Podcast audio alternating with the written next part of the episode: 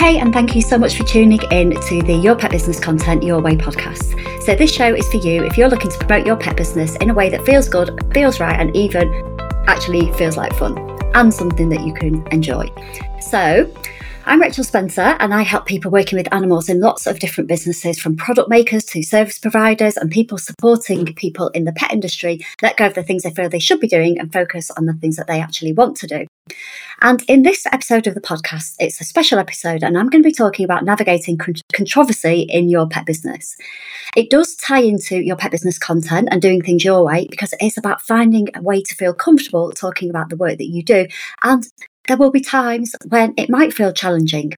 And the reason I'm recording this podcast in mid August 2023 is in light of something that's been very prevalent in the dog training world surrounding a number of organisations, which has had a huge ripple effect and has impacted on a lot of people.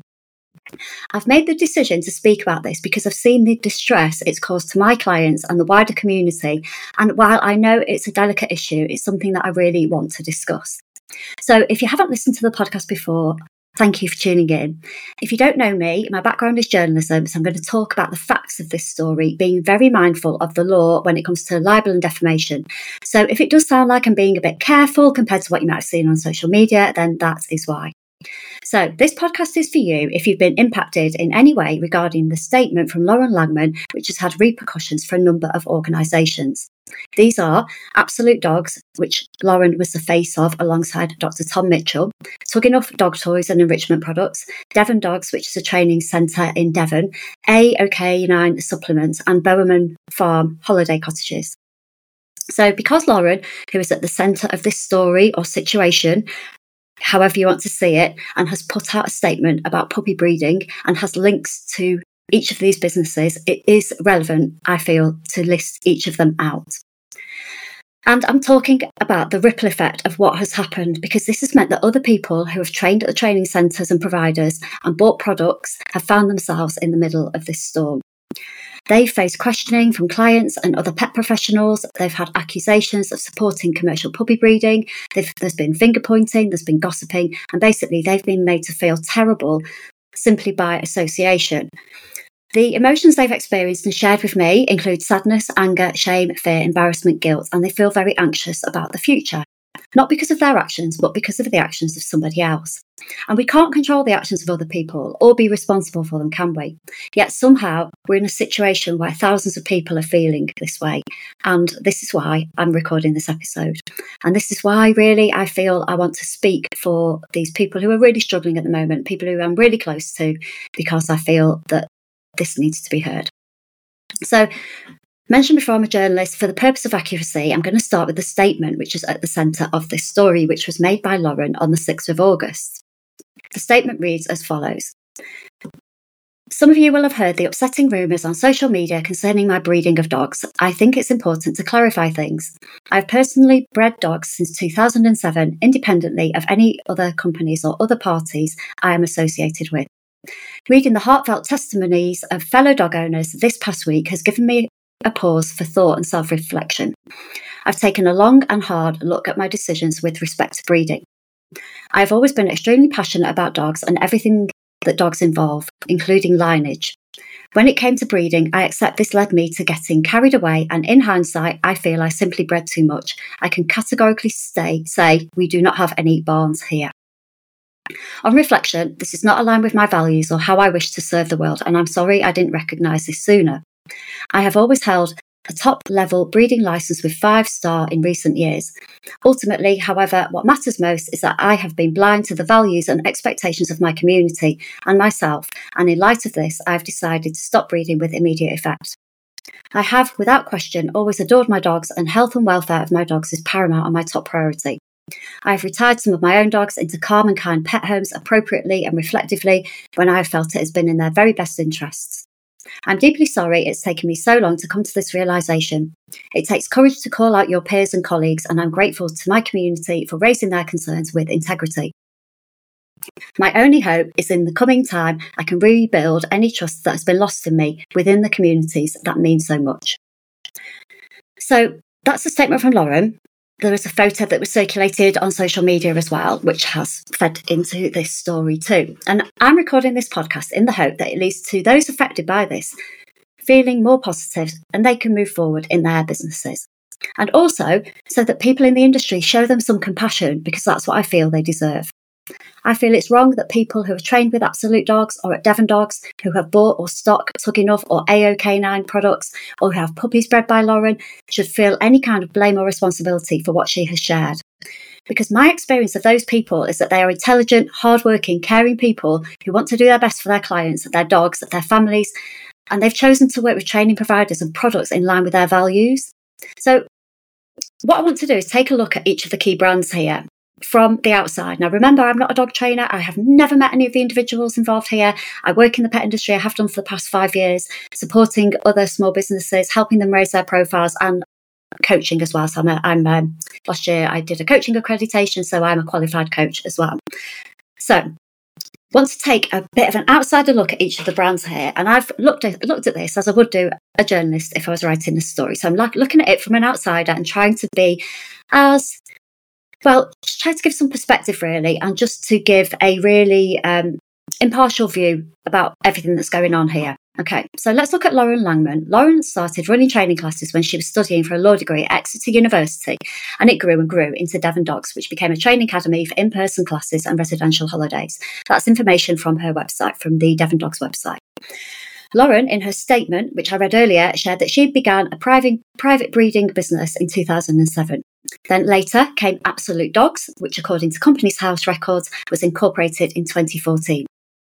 Lauren represented Great Britain at the, World, uh, at the World Agility Championships, and while I was looking at this, I found a social media post she shared earlier this year about winning at Crufts with hundreds of comments congratulating her from people in the industry. A lot of names on the, on those comments who I know and people who are really, really decent people. She is a huge name in the agility world. So let's look at breeding. Lauren also has a breeding business, and in her statement, she shares she's bred dogs independently since 2007. On the Breeders Online website, she's listed at breeding Cocker Spaniels and Border Collies. And from my experience and from conversations with people who have who know and have worked with Lauren as a breeder, they cho- chose her because of her experience and authority in the industry. Let's remember she's an agility champion, she's bred champion dogs, she has a passion for dogs and a stellar reputation. She has a five star license, her business will have been subject to regular checks from the licensing authorities. So, responsible dog owners have sought her out as a responsible breeder because they share a common goal, and that is to bring healthy and well adjusted puppies into the world. She was somebody who was trusted to breathe, breed even, healthy puppies, and she had a commitment to canine well-being. They didn't know any different until earlier this month when a picture emerged on social media allegedly showing puppies bred by Lauren, and until then, there was no evidence to challenge these beliefs. I'll just repeat what Lauren's statement reads. It reads I have always been extremely passionate about dogs and everything that dogs involve include everything that dogs involve including lineage when it came to breeding i accept that this led to me getting carried away and in hindsight i feel i simply bred too much Okay, so then we've got Absolute Dogs. So Lauren is one of the faces of Absolute Dogs. The other is Dr. Tom Mitchell. Tom is a vet, a behaviourist, an author, and a trainer. Absolute Dogs is a huge training organisation that has supported thousands of people who have then gone on to support millions of dog owners and families. And they've ensured that they can train their, their dogs and have a great life and time with their dogs. This is my experience of Absolute Dogs and specifically the individuals I've worked with who have trained through their programs. I found the pro dog trainers to be intelligent, educated people with a shared desire to support dog owners and families and make a positive impact. Many of the Absolute Dogs pro trainers have diverse professional backgrounds with careers ranging from te- teaching to corporate roles, six figure corporate positions before they decided to follow their passion to become dog trainers. They did that because they want to contribute positively, positively to people's lives and the lives of dogs and create exceptional businesses and truly make a difference. And that's from everything I see of Absolute Dogs trainers is what they are doing. They did not choose Absolute Dogs as their training provider on a whim. They did their research and the providers felt right for them. They invested thousands of pounds into a well regarded enjoyable and effective training program which gives dog owners everyday skills necessary for a harmonious relationship with their pets. And another important thing I'd like to stress as well is that the organisation Absolute Dogs, they focus on force-free positive training methods. There is no recommendations of aversive tools like prong collars. It's all force-free positive training methods. Okay. They've helped people feel empowered and capable. And as I've said before, they brought joy to millions of dogs and their families. And the trainers I've met have integrity and dedication, and they are genuinely decent people focused on promoting responsible pet ownership. They just want to do good. Then we've got Devon Dogs. So, my understanding is pet professionals and regular dog owners go to Devon Dogs and learn and train and have amazing experiences with their dogs. Sometimes they stay in the holiday cottages because it's a it's a you know a stay over a, over a few days. Sometimes it might be you know a day long training event, but they go there and learn because they want to they want to become better trainers or dog owners and they want to do right for their dogs. So I remember chatting to a couple of clients, and it was both like within the space of a week about this time last year about, and they'd both been at Devon Dogs. And they were telling me about the things that they'd learned there and what brilliant time they'd had there. And I remember listening and having proper FOMO and thinking, oh my gosh, I'd love to do that kind of thing with Patch. It just sounds amazing to go on a residential holiday where you learn to train your dog and have loads of fun and meet other like minded people, people who are dog enthusiasts who are really committed to their dogs. You know, these are the kind of people that went that you know who went to this place they weren't people who just you know shove their dog in a crate or leave them on the sofa or let them get obese or whatever these you know really really dedicated people and then we've got Tug-e-Nuff. So the link to Tug-e-Nuff is that Lauren's partner, Matthew Rouse, hopefully I've pronounced that right, is the director or was, and his brother Danny Rouse and mother Teresa are the founders. So Tug-e-Nuff provided Absolute Dogs with a warehouse, according to the statement, which was a fulfillment centre for orders of their products, along with customer support. As I say, this is according to a statement from Danny Rouse, who resigned as a director from the business last week. So Tug-e-Nuff is a family business which, according to their website, was set up in 2009 when founder Teresa, who is Danny Rouse and Lauren Rouse's par- sorry Lauren's partner Matthew Rouse's mum, invented a food bag tug toy for her collie Indy. Indy wasn't motivated by play, but she was motivated by food. So, you know, Teresa created this amazing toy where you put some food in the pockets. It was a tug toy and it worked for her collie Indy. And then it's gone on to lead to a brand that has brought happiness and helped train millions of dogs. So it's a family business. Products are hand finished here in the UK, according to their website. They work with pet shops and retailers, dog trainers, and pet pros, providing them with products that dogs love. When I had um, training for Patch when we first got him back in 2018, Tug-e-Nuff was one of the toys that was recommended. We still have a rabbit fur toy that Patch absolutely loves and goes crazy for. You know, a brilliant, brilliant product that has really helped me train him. The Tug-e-Nuff stand at Crufts this year was absolutely mobbed when I went there. And let's look at the things that their toys are used for on the website. They're used for recall, they're used for focus, and they're used to bond with your dog. So recall is really important. We want to keep our dogs safe. Focus is really important. Again, that, that focus means that again, your dog is safe and it's focused on you. And who doesn't want to bond with your dog? Like what's wrong with a toy that helps you bond with your dog? We, again, we're not talking about shock collars or prong collars. We are talking about toys that bring joy, strengthen the bond, and keep dogs safe. And then finally, we've got AOK Canine. That's a supplement brand, again, geared towards improving canine health. I haven't talked that much about that. Obviously, it's only online here, again, because I've found that the focus of discussion has been around the other brands. But again, you know, it's a it's a brand with, you know, with a good purpose behind it. So that's an overview of the different people, training organisations, and the different brands in this story impacted by what's contained in the statement from Lauren. So, do the people who have unwittingly become linked to this story deserve to be told? They're supporting puppy farming. They shouldn't have trained with them. Their qualifications count for nothing. They're less of a dog trainer than people who choose other providers. They shouldn't stock their products. They shouldn't use their products. They need to defend themselves. They should feel ashamed. And much more, and much worse simply because of choosing a training provider or going on a dog training holiday or choosing a breeder or to stock or use a product. My feeling is that what these people need, that what these people are, are decent people doing their best. And what they need is support and compassion because they haven't done anything wrong or anything to be ashamed of. And for those who are knocking them down, there's a phrase that my mum uses a lot, and it's there but for the grace of God go I. She uses it for something that's personal to her, but in this case, the message is don't delight in other people's misfortunes because one day it might be you As you know, the dog training industry is unregulated, and over the years, a number of individuals and organisations have found themselves under a cloud or embroidered in some kind of controversy, some of which has blown up like this one, some of which has been less visible. But what is to say the next one might be the one that you're affiliated with, and there, but for the grace of God, go I, basically means, you know, what would you do if that was you?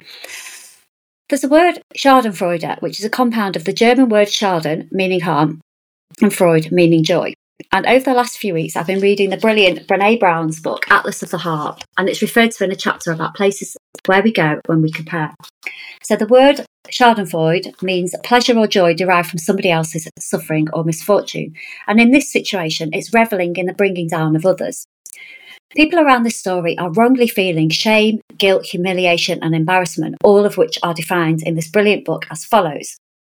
So, for shame, the definition is I am bad. The focus is on self, not behaviour. The result is feeling feeling flawed and unworthy of love, belonging, and connection. Shame is not a driver of positive change. Then we've got guilt. I did something bad. The focus is on behaviour. Guilt is the discomfort we feel when we evaluate what we've done or failed to do against our values. It can drive positive change and behaviour. Next, we've got humiliation. I've been belittled and put down by somebody.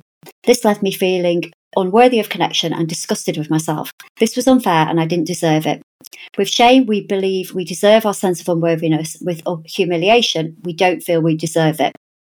Finally, we have embarrassment. I did something that made me feel uncomfortable, but I know I'm not alone. Everyone does these kind of things. Embarrassment is fleeting, sometimes even funny. So, again, I don't feel the people affected by this story deserve to feel any of these things. And I'm sharing this topic because it's something I've experienced myself and that held me back for many, many years. So, sharing this personal experience with you because if you're embroiled in this story, I hope it's going to help you. Um, and I'd hope it doesn't sound like I'm making it about me. I'm not. I've talked at, at length um, about this situation, but I just want to share my own personal experience because it does give some perspective as to why I'm going off on about this topic and why I feel really strongly about sticking up for people who are really struggling right now.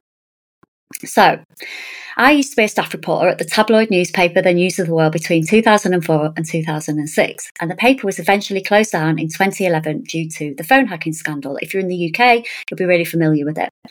After I left my staff position in 2006, I carried on working there as a freelance journalist until the paper closed, with I'd say about 80% of my work was for that newspaper. It formed a really significant life and my business and obviously my income as well. And during my time there, and it was before the advent of major social media platforms, there wasn't any Facebook, uh, there wasn't any Instagram. Well, Facebook and Twitter were in their infancy. We, um, you know, celebrity culture was at its peak. And, you know, because of this, not because of this, but the fact was a number of individuals hacked phones, hacked the phones of celebrities and other people in the public eye. Now, let me clarify back then, I and many others, we focused on writing about celebrities and people from popular shows like Big Brother, Love Island, Coronation Street, that kind of thing. So we worked we worked on stories basically coming from people close to those celebrities, from soap stars on Coronation Street and Emmerdale and Hollyoaks to reality TV stars like Katie Price and Kerry Katona. And then we even had people like pop royalty like Victoria Beckham and Robbie Williams and members of the royal family. These stories were often given to us by family members, friends, brothers, sisters, cousins, acquaintances, people they'd worked with, people in their people in their entourage. They were then turned into articles. They were the sources of those stories. They weren't gleaned from phone hacking. And most of the people at the News of the World were diligent and hardworking reporters with a drive to make a difference. As well as the celebrity tittle tattle, we worked on stories that raised considerable amount of funds for charity and really made a difference. I remember covering court cases um, where sexual offenders were brought to justice and doing, you know, work that really, really is important and really does, really does you know, create change, create change that, that is needed. So whatever you feel about the tabloids, there is, you know, there is good work that they do. Um, and the phone hacking scandal, while it only involved a very small amount of people at the newspaper, had a really significant impact.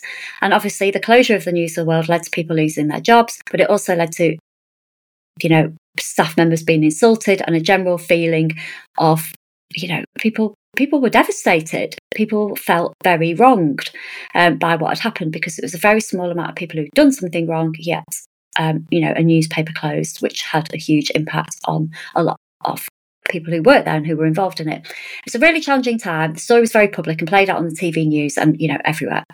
When I told people I was a tabloid journalist, often you'd get abused. I would be, I'd had some of the things I've had told to me over the years um, is that I killed Princess Diana. I go rooting through bins. I hack phones. I'm scum. People would get in my face and tell me that I was scum. Now, I never did any of those things. And, you know, that's just part and parcel, I think, of being a tabloid journalist around that time. But, you know, obviously it has its impact on you. Um, so I continued my freelance work with other magazines and newspapers, and people who knew me knew that I hadn't done anything wrong. Yes, I did work for the News of the World, but no, I wasn't involved in hacking. And I'm sharing this not because I want you to feel sorry for me, far from it, but it's just because I want to show that I know the impact of being linked to something, some something or someone that has been tarnished can have. And I'm sharing it because that shame that I had held me back for years. So it only changed really in 2015. I started writing for websites like BuzzFeed. I was doing things like listicles, things like, you know, writing about street food in Manchester, things you knew if you studied in Newcastle in the 90s, things that only single 30 somethings are tired of hearing, that kind of stuff. And then I realised I needed to learn more about online. I went and studied digital marketing. I did a course which was really expensive and completely rubbish. Uh, then I started networking, going to BNI meetings, trying to get copywriting work, working with small businesses. At the time, I had my dog Daisy, who I lost in 2018. And then I, you know, I was writing more about pets as well. And then in 2017, I decided to start a pet blog. That led me to write a book, Publicity Tips for Pet Businesses, which I wrote so pet businesses could go and get, you know, go and get press coverage themselves rather than have to hire a PR. Um, and then I started, you know, I knew I wanted to work with small businesses um, and people were approaching me, but I still had this feeling of shame. So I remember back in I can remember where I was and what I was doing right. So back in November 2018, I remember I was driving to an awards event. I live in Newcastle. The awards awards event was in Plymouth, so it was like a 10 hour round trip. And it was the first time I'd ever listened to a podcast. I thought I'm going to listen to Dominic Hodgson's podcast because I knew him. I was on his email list. I'd met him via the blog. I'd done some work with him as a journalist. He'd been um, an expert for an article that I'd written. Um, and I listened to his podcast and I listened to loads of it, right? And I remember one episode where he was basically saying, he was talking about being, you know, just finding the people who, who were going to value you and who were right for you. And I remember him saying something like, who cares what people think? Who cares if people don't like you? Who cares if you've done something that you know that maybe, you know, that you know maybe you did something in your old job that people might not like? Who cares if people are going to judge you? you're going to find people who like you and who get you and who appreciate you and what you do. And I'm, I'm, paraphrasing there, but that was that was the sentiment of what he said. I remember listening to it and thinking, yeah, you know what? I've just got to get a grip. Stop being held back by this shame I've had for many years about working with the news of the world and being a tabloid journalist and people thinking I'm scum and all these different things. I just need to get over myself. I'd already written a book I'd already I'd already started a Facebook group, so anyone who'd read the book and wanted some more help, wanted to have contact with me, um, could come and chat to me. And I felt like working with small businesses was a path that I really wanted to take. So I went and found a coach. I worked with Janet Murray. She was also a former journalist. She worked for the Guardian, which is obviously um, a much more prestigious publication than the ones that I used to work for. And she helped me, and that was so so invaluable. And I got to a point where I was able to talk about my background rather than hide away from it. And it might have put some people off, but that's okay because a lot of people haven't been put off. And that might be you listening to this podcast, particularly if you're a regular listener. And thank you. So, I'm sharing all of this because I really believe that you should not bear the burden of shame, embarrassment, guilt, humiliation, or any other negative emotions because of the actions of others. The repercussions of somebody else's actions, the statement, the circulation of a photograph, related to their breeding environment, this has had a ripple effect that's stretched down to Absolute Dogs, Tug-e-Nuff, Devon Dogs, and other organisations. And many people, including the trade, particularly the trainers, are feeling sadness, pain, loss, grappling with a sense of belonging. They've lost, feel like they've lost friendships. They feel like their memories are tarnished. It's awful. And these people need compassion. So, going back to Brene, her definition, I think, of compassion is useful here. She says, Compassion is fueled by an understanding and accepting that we are all made of strength and struggle, and no one is immune to pain or suffering. So, as I was saying earlier, yes, these people are struggling now, but but we should show them compassion because we don't know what's around the corner for us, do we? Do they really deserve to be made to feel like rubbish? So, what happens next, especially for those impacted by this situation? So, it might be it might feel unclear. I feel like I've put this podcast out late. I was on actually on holiday until the 14th. So I've kind of been watching this for the past week or so. Um, and while I have provided support since this story came out with my direct clients, I haven't really talked about it on social media because I've been away. But I did want to kind of cover this really. Um, when it's come to my clients, people who are in my membership who I'm working with directly, we had a Facebook Live um, on the Monday, so a week last um, a week ago, so the Monday the seventh, when the story had broken over the weekend. Um, and you know, I tried to show them some compassion and suggested, you know, if they felt like they needed to make a statement on the website or social media, then fine. If they wanted to modify their website content, remove products or references, then that's fine too. And if they decided they didn't want to say anything, then that's okay as well. You know, it's entirely up to you what you do here, but the key thing is that, you know, you've got no, nothing to be ashamed of.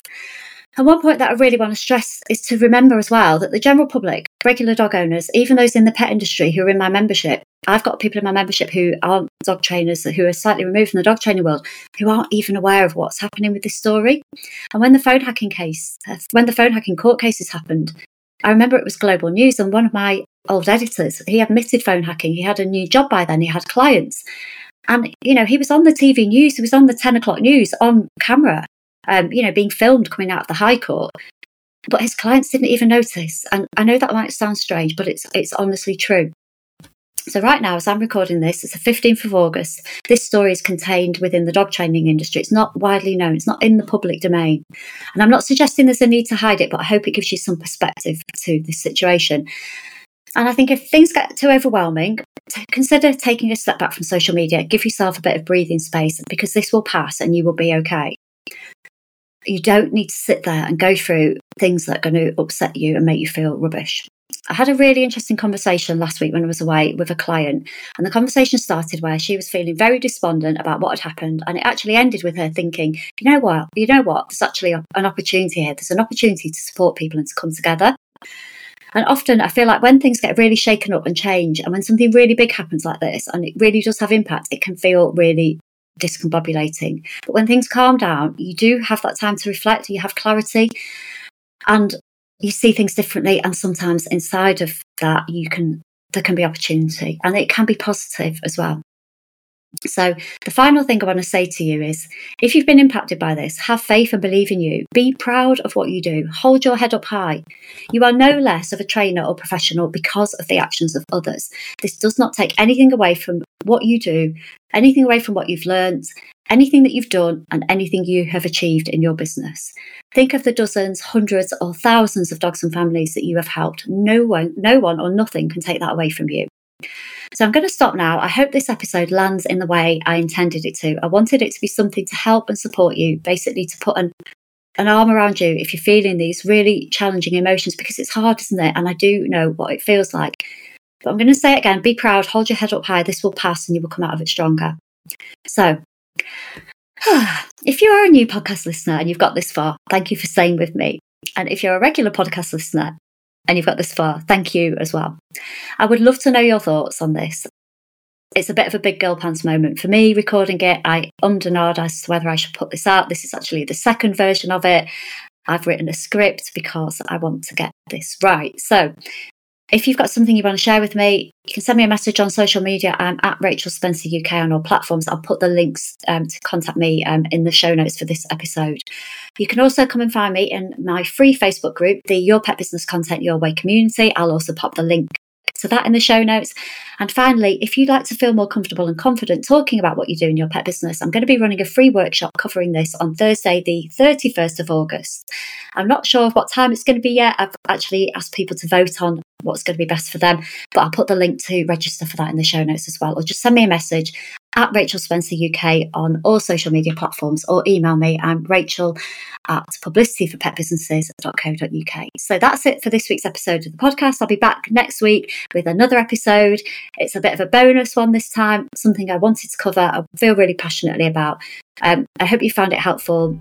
Thanks for tuning in, and I will see you on the next episode. Bye for now.